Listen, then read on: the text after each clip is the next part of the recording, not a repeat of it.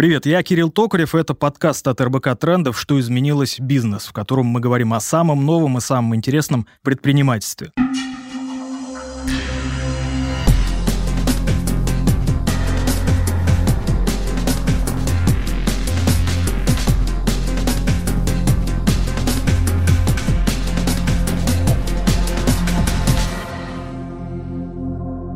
Итак, SMM на пике. Почти все крупные корпорации имеют аккаунты в социальных сетях. Многие из них пытаются привлечь к себе внимание с помощью мемов, забавных каких-то челленджей.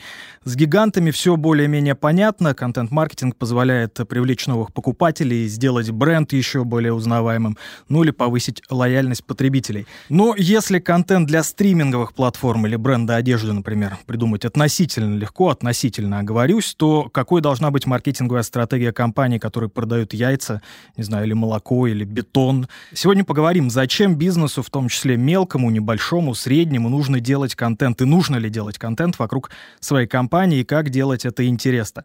И у нас в гостях создатели подкаста «Заварили бизнес» из студии «Заварили» Саша Волкова. Саша, привет. Привет, привет. И Артур Белостоцкий. Артур, привет. Привет, привет. Давайте с самого главного начнем. Маркетинг или маркетинг вообще? Да пофиг.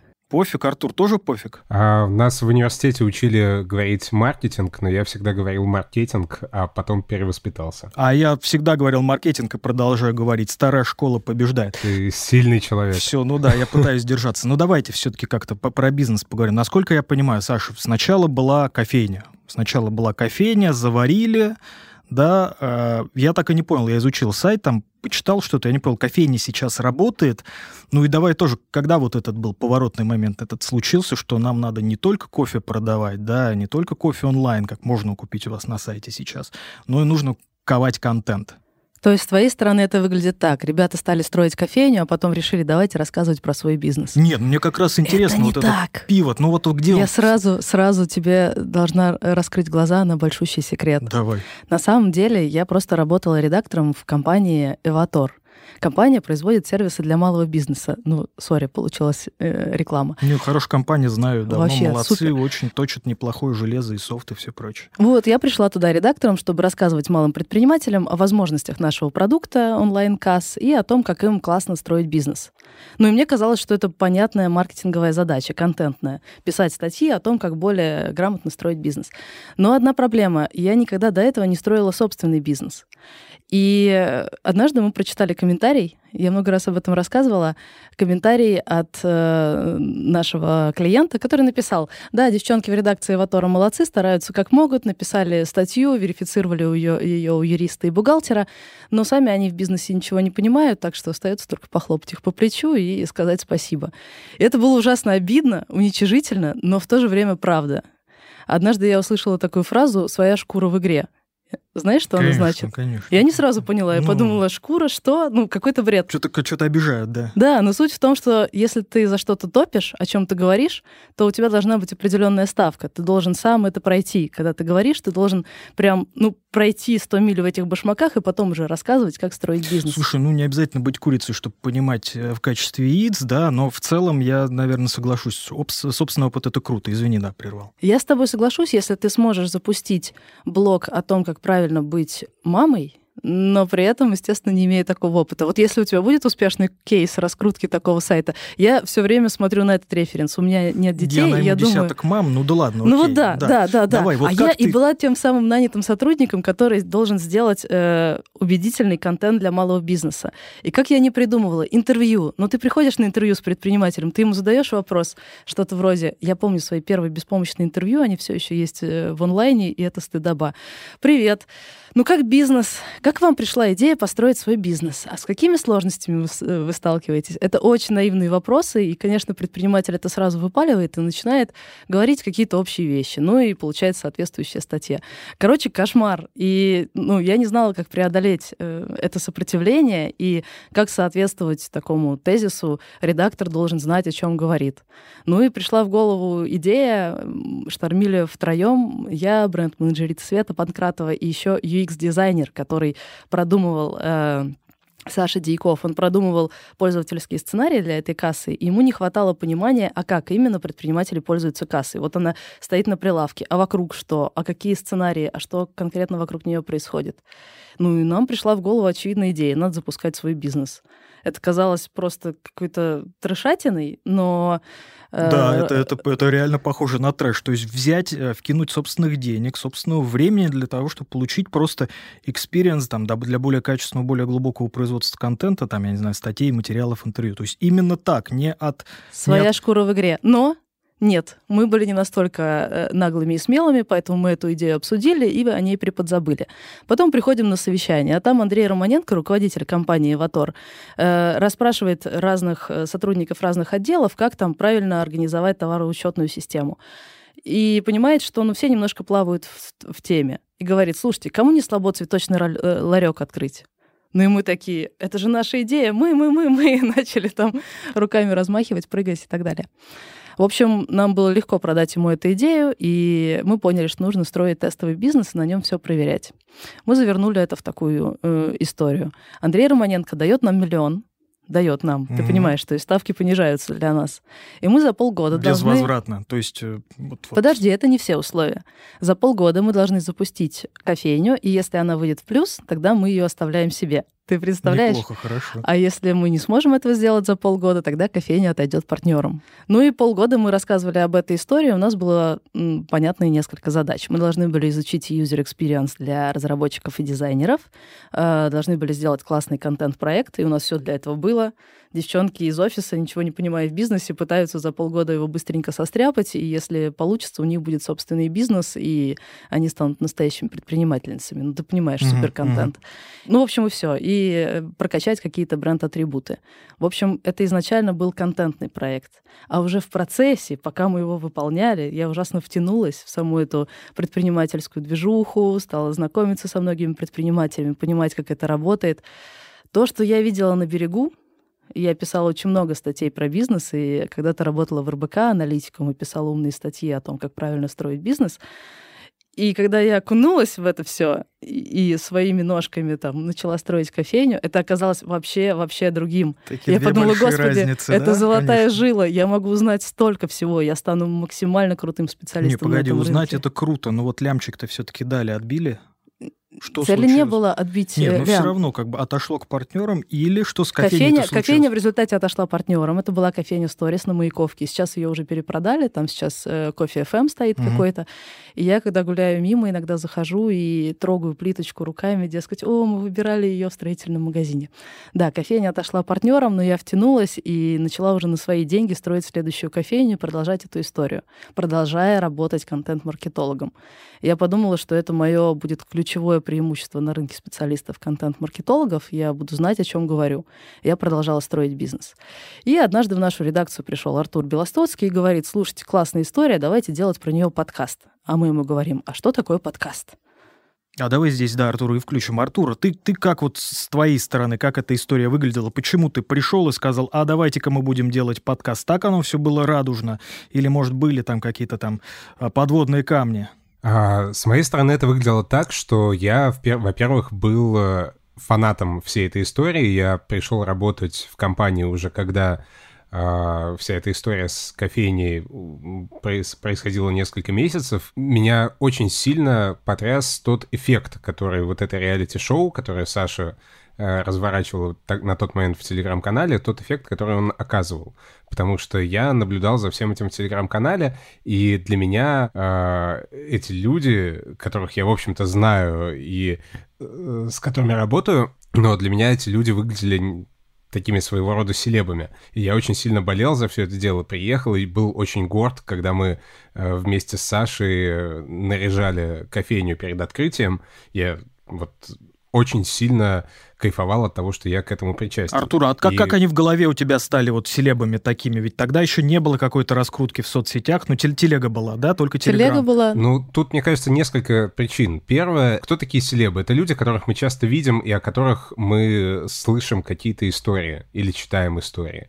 И вот это, и, и это как раз два фактора, когда ты постоянно видишь чье-то лицо, и ты читаешь о том, как этот человек приключается, как он проживает какие-то взлеты и падения, и ты начинаешь болеть. Важно понимать, что вся эта история, публичная ее часть, она была выстроена по всем канонам сторителлинга, вот, поэтому каждый пост, каждое обновление телеграм-канала, оно было как бы мини-серией такого э, крутого сериала-блокбастера. Вот. И э, мне кажется, это как раз вот такой очень важный эффект. Понятно. Саша, а все-таки вот э, получается, Артур не просто взял так с улицы и пришел, он пришел, была уже телега, да, были какие-то соцсети. Да, и от нас Насколько много писали активно... СМИ, и да. нас очень любили за это пиарщики Ватора, потому что эта история вроде не особо ангажированная. Да. Это не то же самое, что рассказать о продукте, знаешь, в этом официальном пресс-релизе. Ты вроде рассказываешь интересную историю, но при этом упоминаемость резко возросла. О нас э, и РБК тоже писали несколько раз, потому что, ну, история прикольная. Поэтому, да, эффект от этой истории был. Помню, помню, читал. Пришел Артур, говорит, надо делать подкаст. Да? Сразу зацепилась за эту идею. Я тогда была на этапе, когда... Как-то Артур так странно это так смеется. Да, он, конечно, он смеется. Давай, давай, давай, рассказывай, рассказывай. Слушай, я же э, сначала... У меня было два, две ступени принятия. Первая, когда мы начали вот этот, ну, как бы не совсем правдивый бизнес, когда мы на чужие деньги его делаем, но, тем не менее, у меня было ощущение, вау, теперь я понимаю про бизнес все, я своими руками его строю, вот эту плитку выбираю в торговом центре.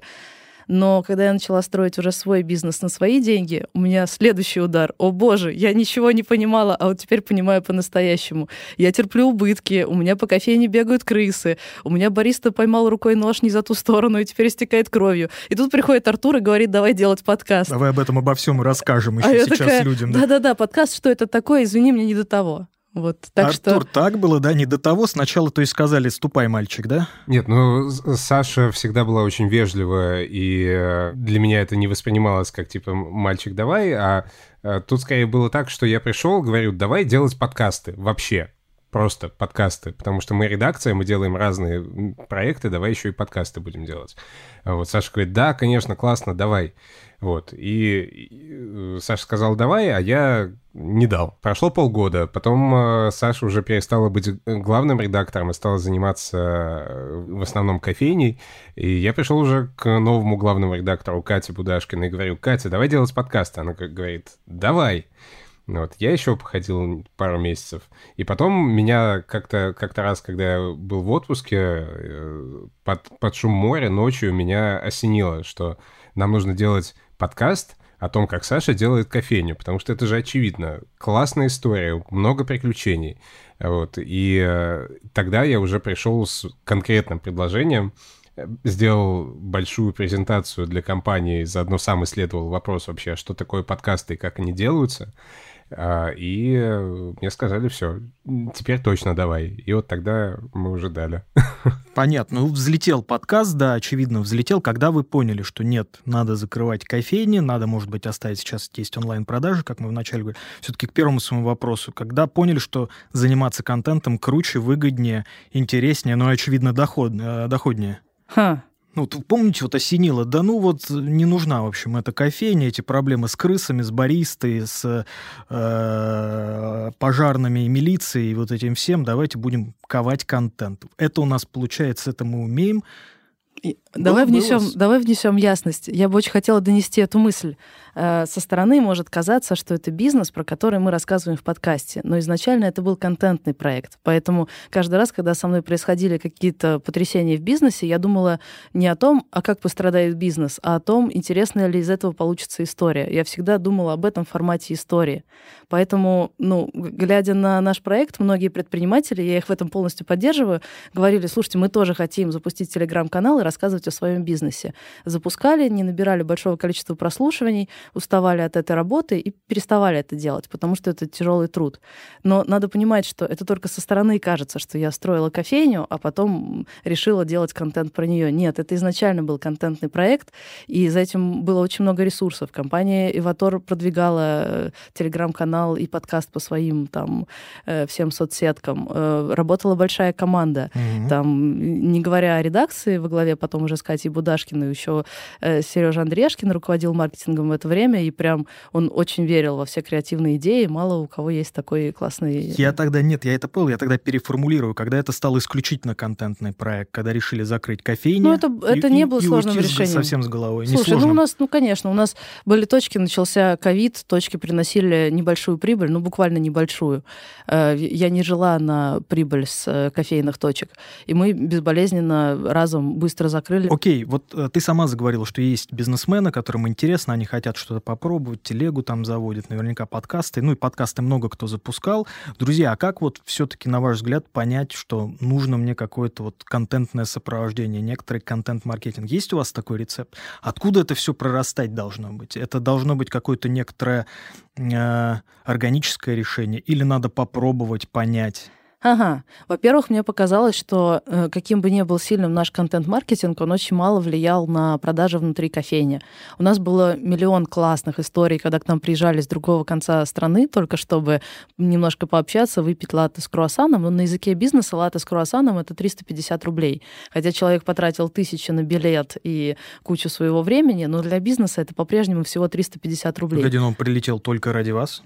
Ну, или только ради нас, или нашел в своей поездке время для того, чтобы приехать к нам. Не знаю, неважно. Главное, что он уделил нам очень много времени, и это очень классная, опять же, история, то есть классный контент. Но с точки зрения бизнеса кофейни это не имеет большого отклика. Другое дело, если это федеральная сеть, как, например, Овчинников ведет все свои каналы, у него Додо Пицца федеральная сеть, и, очевидно, это влияет на доверие его бренду и сказывается в результате на продаже пиццы.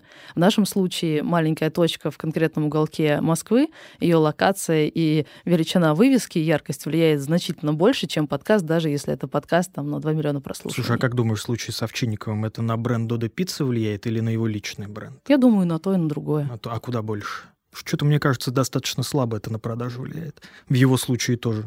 Не знаю, мне кажется, это на продаже... Слушай, э, это может, могут ответить только маркетологи. И только то не они уверен, это... что они это могут да, только ответить они на это этот считают. вопрос, да. Ну, мне кажется, в случае с Федором надо понимать, что у них э, бизнес это не только пицца, а бизнес э, франчайзинговый. И, кон- конечно, за счет личного бренда он создает огромное доверие к, ко всей компании и вот это чувство FOMO. Fear of missing out, когда ты смотришь, как классные ребята что-то делают, а ты еще не с ними. И ты смотришь, а может быть в моем городе еще можно открыть э, какую-нибудь точку? Да, с точки... Это следующий поинт, когда имеет смысл делать какой-то такой э, маркетинг, э, завязанный на твоей личности. Мы же рассказывали, какими принципами мы руководствуемся, когда делаем бизнес. Все это очень привлекает внимание и потенциальных партнеров. Если в бизнесе, в твоей бизнес-модели не зашито франчайзинг или любые другие партнерства, то ты не можешь э, использовать э, э, это. Сейчас мы в своей подкастерской студии получаем заказы от людей, которые слушали подкаст «Заварили бизнес», познакомились с тем, там, какая я, какой Артур, как мы, в принципе, ведем дела, и поэтому они нам доверяют, и это, ну, на языке маркетинга подогретые лиды. Ну, это работает классно. Например, у нас есть еще один подкаст «Бизнес, роботы, мечты», Мгм. и там три предпринимателя вместе со мной обсуждают какие-то бизнесовые вопросики. И они говорят, что к ним с момента, когда они подключились к подкасту, регулярно приходят «Мы слышали вас в подкасте, хотим вашу франшизу». Ну, выбирая между несколькими сетями сушечных или фотолабораторий, очевидно, ты выберешь ту, где ты много раз слышал э, руководителя этой сети и понимаешь, какой он, как он мыслит, какая у него мораль, не знаю, этика бизнесовая. Ну, наверное, да, но я бы, конечно, начал не, не с этого, но все-таки, то есть, погодите, но все равно не только же для франшизного бизнеса. Для кого еще хоро- хорош Нет, вот конечно. продвижение? Артур, да, что скажешь? Ам, Мне кажется, контент, и, ну, так как я в основном последние два года занимаюсь подкастами, э, то мне проще говорить о них, все это имеет смысл тогда, когда тебе нужно, во-первых, создать доверие, во-вторых, э, создать некое комьюнити.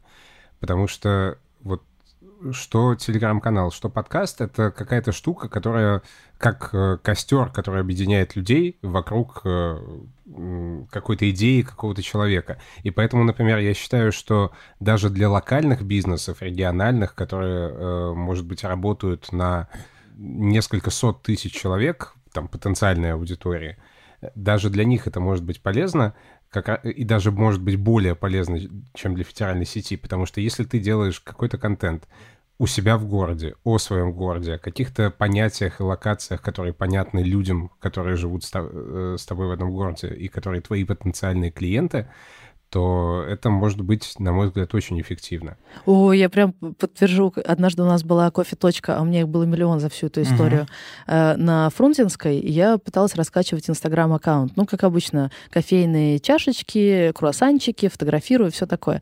Я поняла, что это не работает, начала изучать район. То есть я буквально находила по два часа в день своей бурной предпринимательской жизни, чтобы походить по району и понять, чем живут хамовники.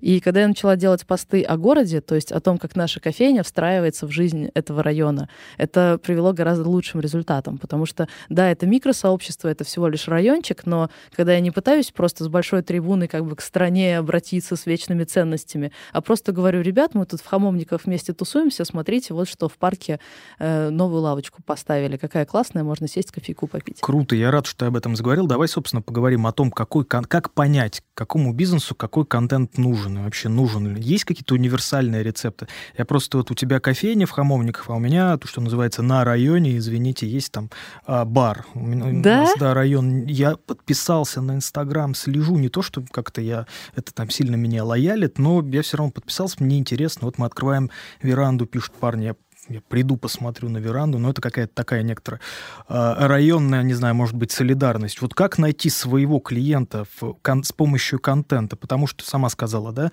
ну, классический инстаграм-аккаунт, значит, с кофеечком там и круассанами, ну, не всегда работает. Есть какие-то общие рецепты, вот, чем мы могли бы помочь э, там, малому бизнесу? Ребята, начните с этого, а, определить площадку вот так и так, контент вот так и так. Или нет? Или вот всегда надо ножками и так далее и тому подобное. Что Я скажешь? как контент-маркетолог много-много это изучала, а потом просто сдалась. Я поняла, что у каждого человека есть какие-то вещи, которые ему органически свойственны. Например, мне свойственно э, тусоваться в микросообществах, где мне комфортно, и я всех знаю.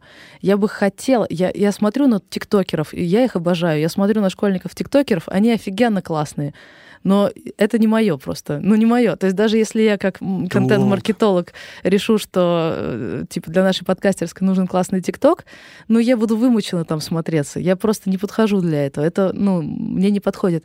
И сколько мы с э, Артуром брали интервью у разных предпринимателей, они когда говорили о своих каких-то контентных вылазках, обычно это было связано с тем, что им имманентно свойственно. Просто это логичное продолжение их самих. Тут, э, наверное, главное главное э, рассчитать силы, понимать, что на это постоянно нужно будет тратить какой-то ресурс, если хочешь что-то запускать, чтобы оно дало тебе какой-то фидбэк. Но тем проще будет найти силы, если это не вымученная история, где ты себя заставляешь. Эх, утро я не выспался, надо еще ТикТок записать. Пойду, переоденусь и, и попой потрясу. Э, такой э, на серьезных щах. Если это просто часть твоей жизни, вот ты привык, не знаю, голосовухи записывать. У меня однажды был проект «Радио Саша», я там записывала, чему научилась на работе за один день голосовухой. Просто потому что мне легко. Я привыкла писать голосовухи коллегам, почему бы раз э, в день на не костер. делать этого? Да? На да? ну вот, голосовухи, видишь, ужас какой, блин, ужас. просто в просто нет э, расстрелять. Артур, да, что скажешь? То есть все-таки главная искренность, как найти свой, э, свой контент, да, свою тональность верную, своего, соответственно, клиента. Все-таки в конце концов мы про деньги, про продажи, или, может быть, не про продажи, да, про лояльность, про, э, там, я не знаю, цитируемость, может, то же самое. Что это главное все-таки искренность или там есть что-то еще? А, я согласен с Сашей, что нужно и и нужно, и проще всего следовать от того, что тебе органично. Но мне нравится еще подход, когда мы смотрим на... Мы изучаем людей, для которых, собственно, мы делаем бизнес, и мы стараемся понять, а что им интересно и важно узнать. Тут э, надо понимать, что, наверное, то, чем мы занимались в подкасте, это не совсем контент-маркетинг, кофейни, да, потому что я вижу две цели. Есть цель, когда мы... Контент-маркетинг, он в целом про принести какую-то пользу читателям, слушателям, и за счет этого сделать их ближе к себе. И если мы хотим нанести им пользу, то нам надо понять, собственно, чего им не хватает.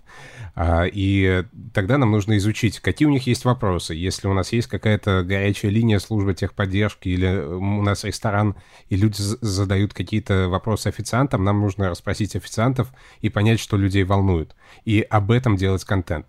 Но другое дело, если мы хотим людей э, не столько образовать и заполнить какие-то пробелы в их знаниях о том, чем мы занимаемся, сколько создать эмоции и развлечь. Вот э, однажды, когда я рассказывал о, о, подкастах, я сформули... назвал это маркетингом э, развлечений и, или маркетингом историй.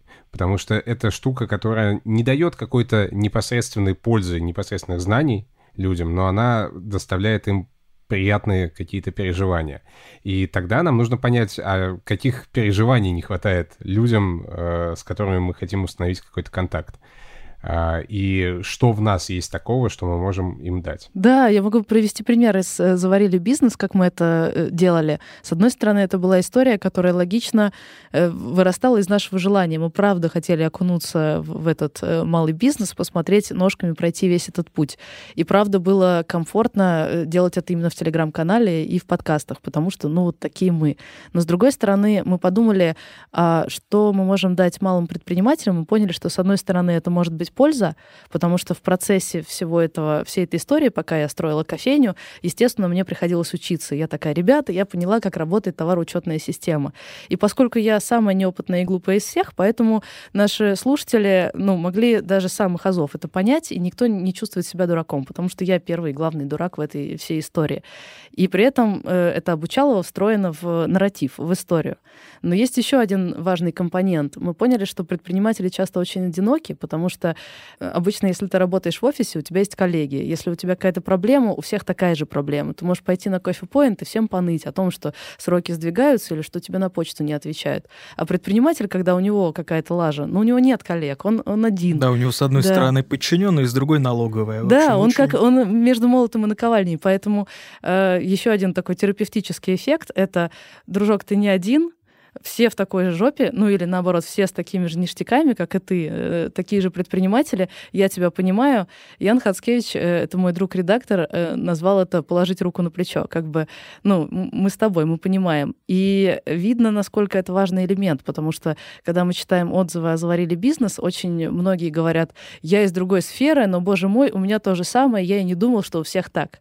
Вот это ровно то, что мы хотели показать ты не один, мы все такие же, нас много, ты не одинок. Это очень, очень крутой, очень правильный подход, когда небольшие предприниматели, ну, я думаю, знаете, сталкивались с этим, встречаются, главное, что они делают, они ноют, что вот все пропало, кризис там, все, да, потом начинаешь, в общем-то, разбираться, какой у него там кризис. Да все очень неплохо у человека, как бы две машины новые купил, новую недвижимость купил, но поныть это действительно очень одинокие Нет, люди. я вот это не хотела донести. Это не так. Я, я совершенно о другом. Я об эмпатии. Я о том, чтобы тебя поняли какой именно ты ситуации. Даже если хороший, но чтобы человек, который рядом с тобой, понял в какой то ситуации. Я не из тех, кто может сказать, что предприниматели всегда ноют или наоборот всегда богаты. Нет, я как Нет. раз говорю про терапию. Это, это же взаимная терапия. Ты просто даешь такую же терапию этим людям, только удаленную. Да, вот, вот в этом я ни в коем случае не противоречу тому, что ты сказал. Ага. Для меня была важна еще одна вещь. Э, на самом деле, если так положа руку на сердце, когда мы начинали подкаст, мы не очень-то сильно рефлексировали цели и задачи, которые мы перед ним ставим. Но поделав его немножко, там, выпустив несколько эпизодов, а, я для себя сформулировал такую вещь, что мне бы очень хотелось, чтобы э, наш подкаст позволил людям ощутить себя в шкуре предпринимателя. Вот настолько а, чтобы мы яркие ему образы и честные создавали, чтобы человек мог примерить это на себя и сделать, а, ну, что называется, принять э, информированное решение о том, хочет ли он стать предпринимателем или нет. Потому что есть огромное количество людей, которые вот хотели бы, мечтали бы о том, чтобы э, мечтают о том, чтобы стать предпринимателями. И забавная вещь, что я был сам, собственно, одним из таких людей, которые там последние лет 10 думает о том, что было бы хорошо сделать свой бизнес. Теперь мы делаем студию подкастов, и э, теперь я уже на своей шкуре ощущаю, что же это такое делать э, малый, но гордый бизнес. Вот, так что считаю, что эту цель мы достигли. Есть еще один э, поинт, на который указал э, Макс Воробьев, наш соведущий в «Бизнес-роботах мечтах». Он говорит, э, у крупных корпораций все козыри на руках, но у малого бизнеса есть очевидное преимущество. Он может быть с человеческим лицом. И кажется, контент-маркетинг для малого бизнеса — это как раз история, когда ты рассказываешь о себе и, как говорит Артур, э, собираешь всех у костра. Ты такой заводила, разжег костер, всем постелил коврики и говоришь, ну, ребята, мы с вами все с этого района, все любим попить пивка, давайте вот пообщаемся. Ты такой э, организатор.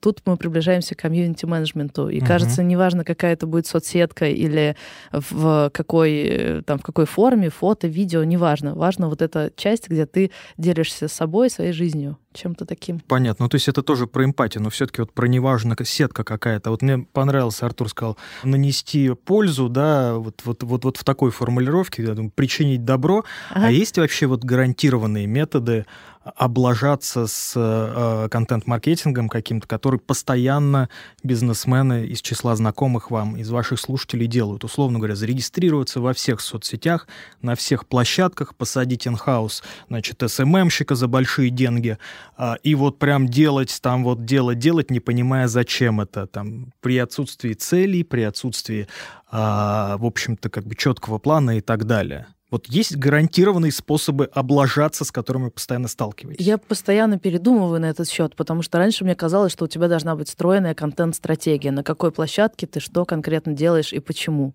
Потом я поняла, что нифига, ты просто запускаешь то, что тебе кажется может взлететь, оно или летит, или нет. Как Артур признался, что когда мы запускали подкаст, это был чистый эксперимент, и круто, что в компании нам дали такую возможность взять и попробовать. А уже в процессе мы понимали, зачем это, каким образом все это должно быть оформлено, оформлено и в какие цели мы бьем. И это нормально, ну, ты пробуешь и, и что-то проверяешь. Или, ну, мне казалось, что нужно прям наносить пользу-пользу какое-то время. Это ошибка, в которой э, я столкнулась. Я вела телеграм-канал и думала, что моя миссия — это рассказать предпринимателям, как правильно строить бизнес. И я вроде рассказывала им историю, но она звучала примерно так. Я нашла у себя недостачу 20 тысяч рублей, ну, ничего страшного. Хорошо, что я разобралась с товарным учетом, он делается так-то и так-то.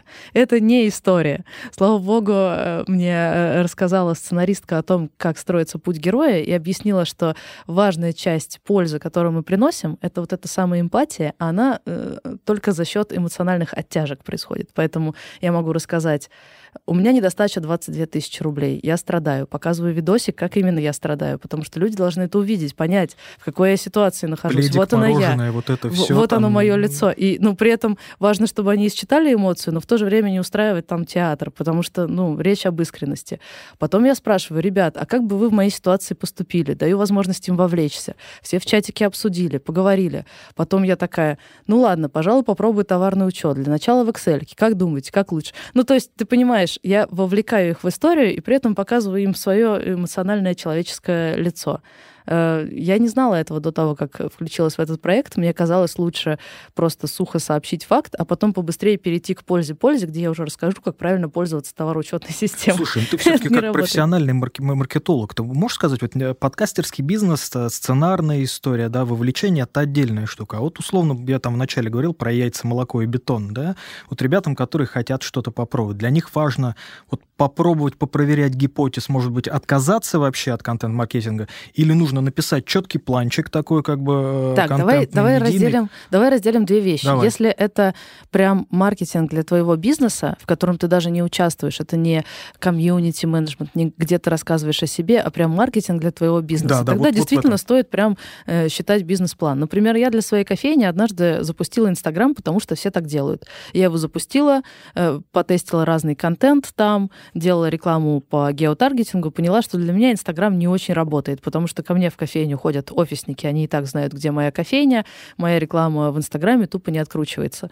Ну, тогда нужно почитать, что такое Роми, и э, рассчитывать, в каких каналах ты запускаешь какую рекламу, э, продумать несколько гипотез, потестировать их и посмотреть, при каком э, рекламном сообщении, в каком рекламном канале у тебя отбиваются рекламные инвестиции. Это, ну, прям бизнес-бизнес. Рекламные каналы, тестирование контента. Тебе, как предпринимателю, если у тебя есть нанятые маркетологи, стоит держать держаться от этого вообще подальше. Ты туда не вкладываешь, условно, душу. Ну, то есть можешь вложить, говоря им какой-то бриф, но, по сути, тебе нужно просто протестировать разные рекламные если, сообщения. Если их нет, если нет профессионалов на зарплате, если это малый бизнес. Ну, ну Но они все, э, э, малые предприниматели, все нащупывают это путем проб и ошибок. Ну, э, сами разбираются, как работает Инстаграм, потом запускают какие-то рекламные кампании, делают то же самое самое, что маркетологи, только, ну, набивая шишки, к сожалению. Я делала так же. Я в Инстаграме своими ручками э, делала рекламные кампании, и первые 10 были просто сливом бюджета. Ну, то есть, по-твоему, нормально попробовать, потыкать там без особого плана, без жесткого планирования, попроверять?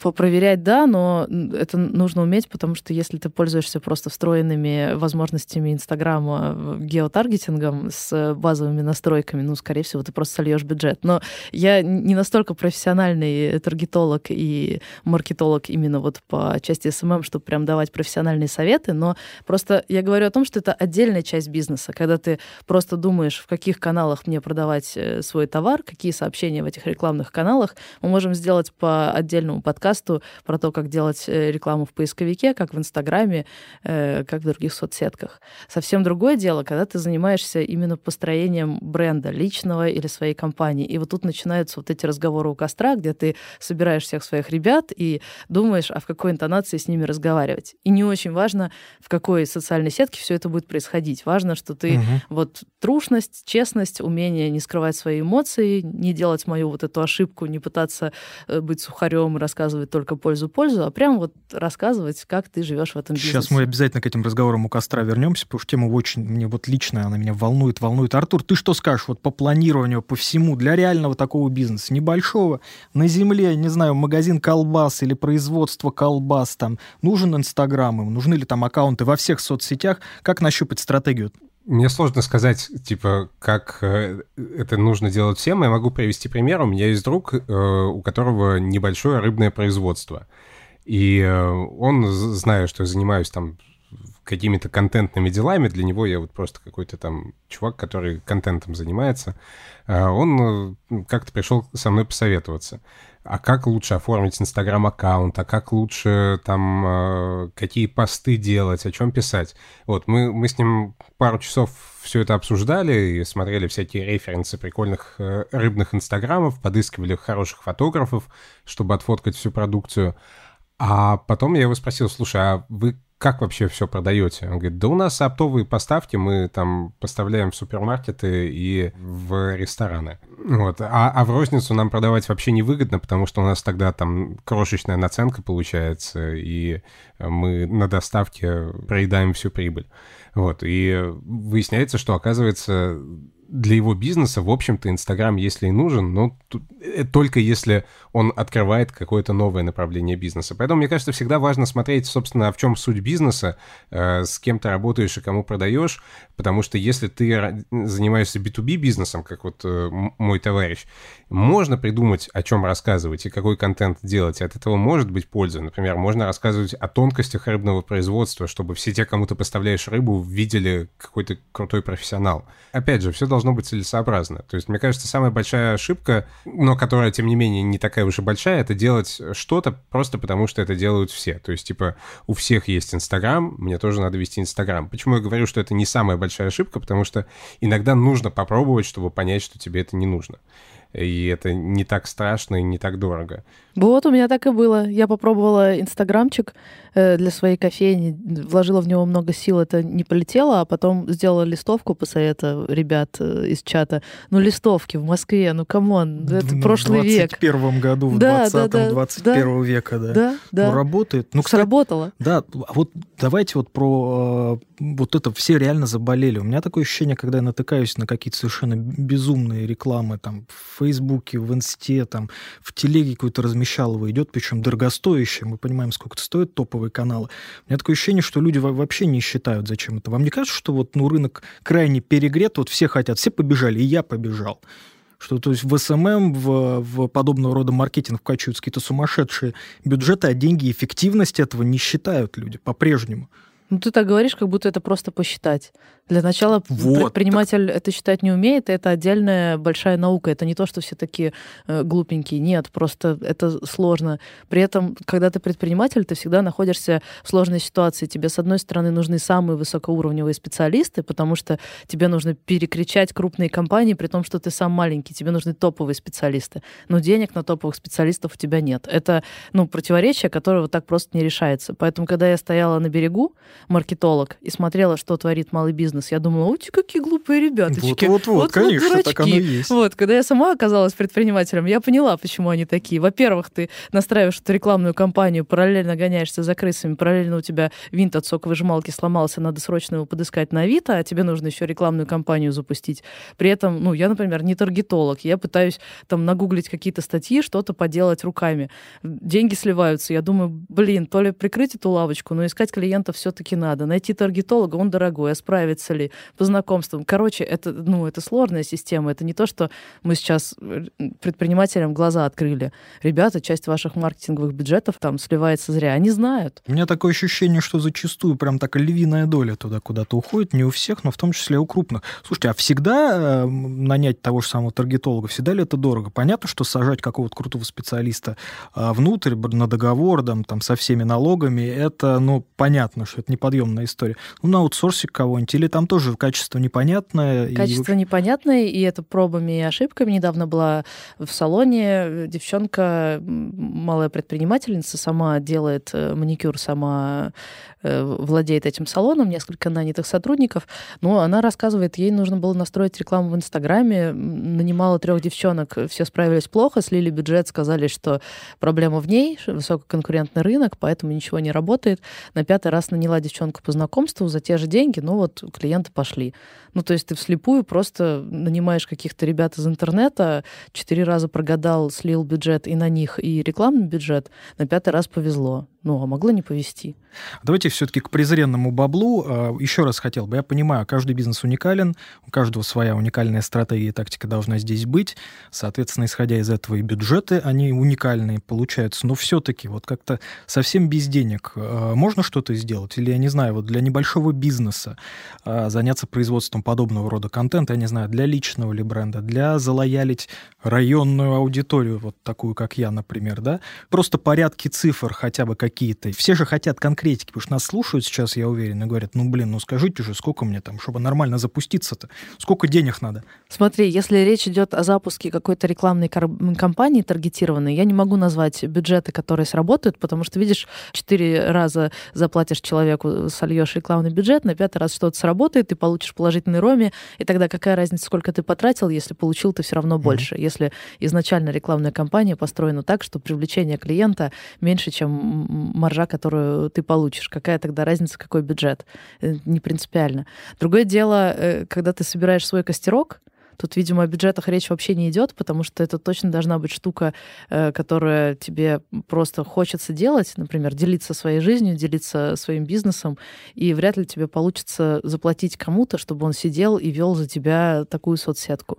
Например, ну, мой и... телеграм-канал «Заварили бизнес» — это, ну, отчасти моя боль, потому что он э, так привлекательный для предпринимателей, потому что я там рассказываю им свою историю, но из-за этого же в те моменты, когда мне не хочется рассказывать свою свою историю. Я не могу это делегировать СММщику, потому что, ну, читатели это точно выпалят, и не будет тогда ни костра, ни доверия, ничего.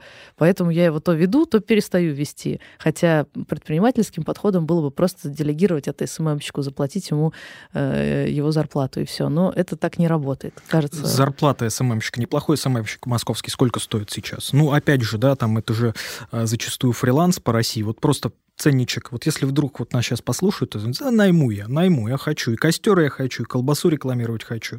И бетон тоже пойдет получше, если я буду да, это честно и там есть подсадки. Та самая проблема малого предпринимателя. Э, СММщик, неважно, где он находится территориально, сейчас все работают удаленно. Если это крутой СММщик, он может э, работать в крупной компании. В крупной компании в Москве mm-hmm. средняя зарплата офисного специалиста белого воротничка 150 тысяч рублей. И вот ты как малый бизнес, если ты хочешь топового СММщика, человека, ну, отваливай ему 150-200 тысяч. И еще Или... будь, будь готов повысить, потому что, да, конкуренция да, за них растет. Да. То, что ты его наймешь э, в Ульяновске, неважно, потому что люди вон в Ульяновске сидят, а сами записываются в подкасте РБК, и ничего им не мешает э, это расстояние. Поэтому приходится искать альтернативные варианты. Или вести соцсетки самому, но так, чтобы это было не напряжно, потому что тебе это имманентно свойственно. Или э, так интересно преподать свой проект э, какому-то крутому СММщику, чтобы он был готов разделить риски и работать не за зарплату, а за процент еще продать свой проект СММщик точно вспоминаю. Артур, что скажешь, как, как с бюджетами-то вот определиться вообще, как нащупать, надо тратить, не надо тратить, там надо кого-то нанимать или самому? Вот помимо того, что это должно быть имманентно тебе самому. А, я соглашусь с Сашей в той части, что если ты хочешь развести костер как бы внутри своей компании и всех к нему пригласить, то довольно странно пытаться эту проблему закрыть деньгами. Ее нужно закрывать временем, э, силами и смыслом. Если мы говорим о, о малом бизнесе, то вероятнее всего это будет основатель компании или кто-то очень сильно вовлеченный в ее жизнь э, там близко стоящего руля. И это, конечно, сложно, и поэтому довольно мало все-таки малых предпринимателей находят в себе силы продолжительное время рассказывать о том, что они делают, и чем-то делиться с э, людьми. Как мне кажется, все-таки это не очень много людей. У нас много малого бизнеса, а рассказчиков не так много. А что касается больших компаний, то у них, конечно, совсем другая история, потому что а, они могут себе позволить не разводить костер у себя внутри офиса, а нанять шаманов, э, там целую группу, которые разведут костер, простроят э, литургию и э, будут э, отправить зазывал по всему городу, чтобы привлечь к этому костру людей. Простите за эту длинную метафору. Просто то, чем мы занимаемся, да, мы как раз вот разводим такие костры. Мы помогаем большим компаниям разводить такие костры, а не своими силами. Большая компания может себе позволить сделать костер, который будет не про них, как бы, да, то есть мы просто делаем какое-то тематическое медиа, на какую-то тему, которая интересна компании. И, конечно, такие штуки, когда тебе нужна целая редакция, когда тебе э, нужны там ведущие, исследователи, чтобы все это сделать, конечно, это стоит, э, если это малый бизнес, то тогда главным шаманом, как мне кажется, должен стать основатель или кто-то, кто настолько пропитан духом компании, чтобы все это делать. Все-таки в завершении какие-то, не знаю, все любят инсайты, да, мы вроде вот как-то поговорили там и про контент, и как, но вот если резюмировать, вот инсайт по поводу производства собственного контента, там, маркетингового контента, контента для бизнеса, с прицелом на небольших ребят, большие ребята играют по своим правилам абсолютно, со своими бюджетами, их мы все равно ничему не научим, да, ну, сольют там пару десятков миллионов. Подумаешь, а для небольших игроков есть инсайты, как, как создать крутой контент, который помог бы и продать, может быть, и костерок подпалить. Не знаю, почему у а, одних там получается крутой контент, там условный какой-нибудь Aviasales или какой-нибудь там Магнит для меня тоже кейс был такой, как бы, где Магнит, вот где его публика, где его клиент, и где а, там, значит, контент для него. Мне казалось, что это непересекаемая история пересекается. Есть какие-то вот такие советы, может быть, ну или вот по модному инсайты, которые бы в завершении дали нашим слушателям? Нам никогда не переиграть магнит маленькому бизнесу, потому что у них совсем другие бюджеты и совсем другой уровень да и специалистов. Не будем пытаться, конечно. Да, но у нас есть сильная э, история в том, что маленький бизнес это про человечность, и можно рассказывать человеческие истории свою, своих клиентов и собирать всех вокруг костра. Мне кажется, для того, чтобы это сделать, э, не нужны ни бюджеты, ни чего-то большого сложного. Нужно просто начать какой-то честный диалог, выбрать тональность, которая тебе действительно подходит, не пытаться ничего из себя строить, быть круче, чем ты есть, или наоборот как-то прибедняться, вообще не выстраивать какую-то вымученную стратегию, просто подумать, э, о чем вам всем с вашими клиентами было бы классно говорить. Правда, есть один нюанс. Это работает только если вы любите своих клиентов, и вам с ними интересно. В бизнесе не всегда бывает так. Бывают очень утилитарные бизнесы и бизнесы, в которых предприниматель чувствует себя сильно выше своих клиентов. И в таком случае собирать комьюнити не получится, потому что важно, чтобы, когда ты собрал людей у костра, тебе самому с ними mm-hmm. было интересно. Если тебе с ними не интересно, то, ну, ты выберешь или высокомерный тон, или деланный, вот с этой улыбочкой, типа, ути, ребяточки, сейчас я вас развлеку. Но главное, ты не будешь от этого кайфовать, и для тебя каждый, каждый новый пост или каждая новая встреча, а в офлайне мы тоже встречаемся mm-hmm. со своими ребятами, это будет пытка. Ты будешь думать, блин, что я делаю среди всех этих ребят? Если твои клиенты — это люди, с которыми тебе интересно, ну, ты просто берешь и собираешь их на э, как бы вечеринку в Телеграм-канале или где угодно еще. Ну и все, и это точно не повредит продажам, э, их э, увеличит, увеличит ЛТВ, преданность клиентов. Саша, поправь меня, тебе еще должно быть самому интересно в соцсетях быть, да, потому что, как мне кажется, какой бы ты ни был искренний, но если для тебя мука там сидеть какое-то время в телеге, я не знаю, в инсте и прочее, или твоим партнерам тоже неинтересно этим заниматься, тоже не взлетит, хотя ты искренне любишь, да, своих клиентов и прочее, или нет, или это можно побороть? Ну, в том-то и дело, что соцсеток много разных, они, у них разные характеры, Я совсем не соцсеточный чувак, у меня нет Инстаграма, ну, формально есть, но там, типа, пять постов, и я туда не захожу. И я удивляюсь, когда вижу, что мой парень сидит, и вечером такой, блин, как перестать листать Facebook, мне там так классно, как же мне заставить себя оттуда выйти? А я не понимаю, как мне заставить себя туда зайти. Ну, это, по-моему, очень ну, То есть свою соцсетку ты все равно нащупаешь? Но я нащупала телеграм-канал и подкасты. Это соцсетки, которые соответствуют моему характеру. Э, я вот люблю нишевые телеграм-канальчики, вот это все. Мне кажется, что каким бы ты ни был, соцсетку ты себе найдешь хоть Snapchat, хоть TikTok, э, хоть Clubhouse, ну, точно найдешь свою форму подачи. Понятно. Разве лишь нет? бы, лишь бы искренне интересно. Наверное, да? я не знаю, я как бы аддикт, поэтому я, я сижу везде, все да? это люблю, да? да, поэтому мне это... Артур, Хотя, а ты? Хотя вот я, например, я там искренне вываливать очень не люблю, я потребитель скорее. Артур, да, что скажешь? Я недавно удалил приложение Facebook, но это не помогло, потому что мобильная версия Facebook еще удобнее, чем приложение. Мне кажется, если говорить о каких-то советах, инсайтах, то я бы это сформулировал так, что делитесь своим любопытством. А, если есть, ну, если вы занимаетесь каким-то бизнесом, возможно, не всегда так бывает, что-то вас в этом заводит, что-то вам в этом интересно, и э, вы делаете, вы копаете эту тему и хотите этим делиться. Например, если вы занимаетесь рыбой, возможно, вы знаете все о рыбе. Как помните, в Форесте Гампе был прекрасный э, товарищ Бабба, который мог э, часами рассказывать о том, что можно делать с креветками. Вот если вы такой чувак, пожалуйста, заведите блог о креветках, телеграм-канал, YouTube, подкаст, что угодно. Делитесь этим. Возможно, это не принесет вам денег, но это принесет вам любовь.